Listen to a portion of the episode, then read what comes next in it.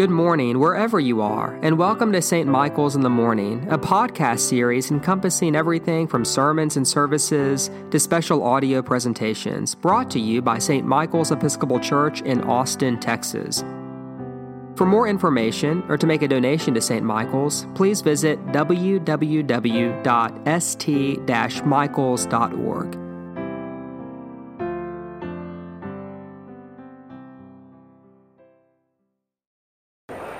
In order to understand what's going on in this encounter between Jesus and the Pharisees and some of the scribes, we've got to zoom out a little bit and understand this ancient Near Eastern context in which this conversation happens.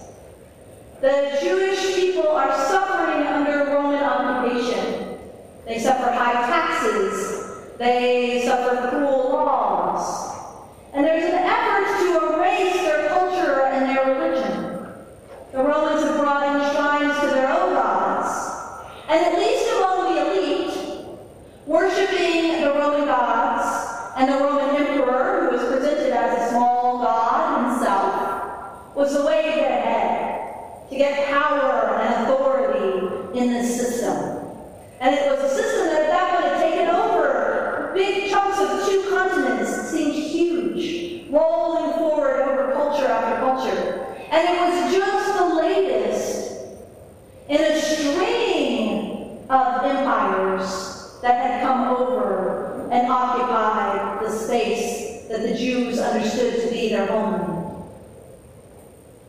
So if you live in a society where the empire is trying to erase your culture, purity laws and practices take on a terrifying weight. They're just vitally important. They mark you and your people as distinct. They help your children remember your teachings. They have, that's how you pass it on to your children and your children's children, as Moses tells us in Deuteronomy.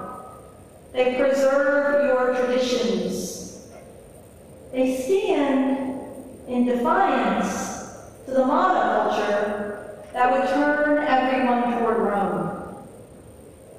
And they bond your community together to one another in the face of that persecution and pressure to assimilate, even if some of the elite fall into that pressure.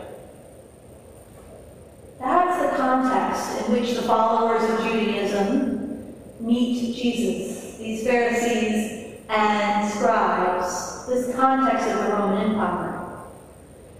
And Jesus himself was a faithful Jewish follower in the midst of this empire weight. Public adherence to laws was vitally important, but also traditions were a way of preserving and protecting their way of life in the face of enormous and cruel pressure to become just another emperor worshipping Roman vassal state.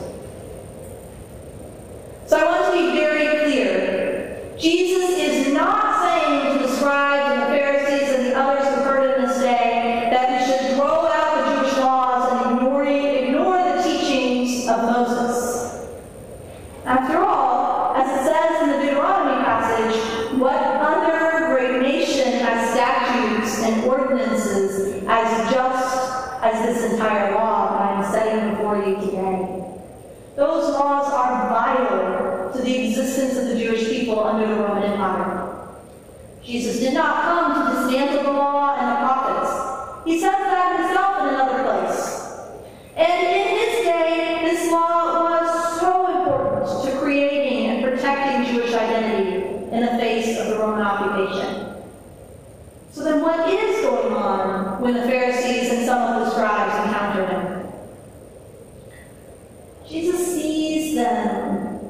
sees into their hearts when they come to this question. The Pharisees and the scribes, by the way they frame the very question, it's clear they haven't come looking for dialogue. They haven't come to learn from this new rabbi.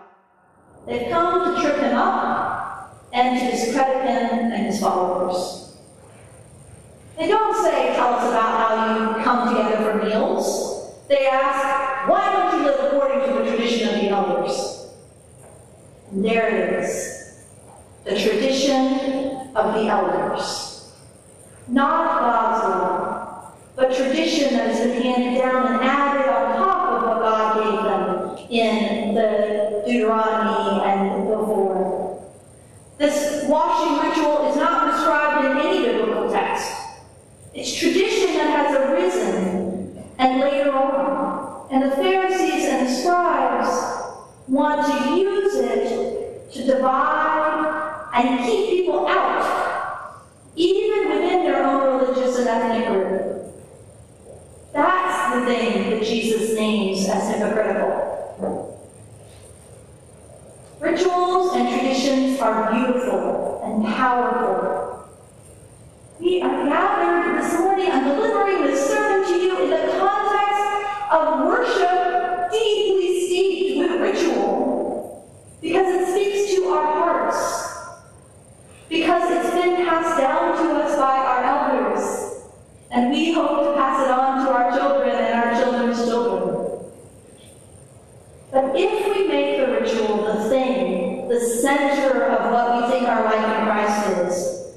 we're missing what it means to follow Jesus. Jesus didn't come to help us get our rituals right. He didn't come to help us figure out which prayer book or hymnal we should be using, where we should put the candles on the altar, what time we should come to church. He came to turn our hearts. And at least for this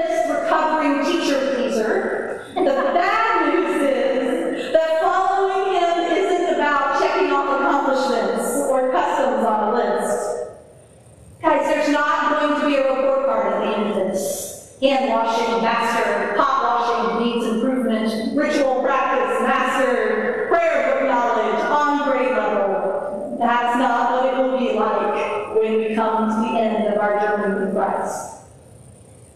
Instead, following Jesus is much, much more free and a much more terrifying project. We can't prove we've accomplished it by doing right things at church. Instead, we come here to commit to it and to keep that commitment, commitment returning day after day after day.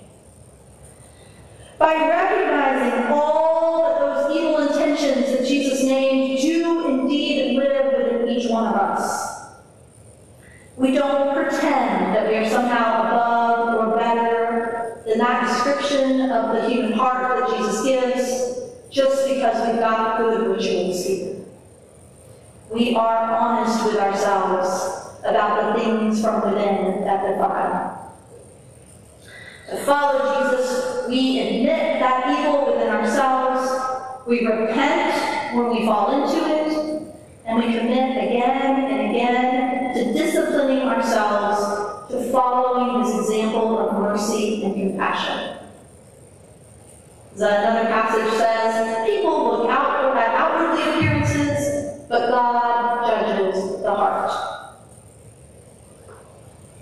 Jesus never tells the scribes and the Pharisees to stop washing their hands, or their pots, or their cups, or their kettles, or their apples from the market. And I am confident that is not the message he sent me to deliver in 2021 with the Delta variant roaring outside. It's just that hand washing and shiny kettles aren't going to save us. So please, wash your hands. And while you do, give thanks to God for the gift of water. Wash your hands and offer a prayer to your vulnerable neighbor who you might be protecting.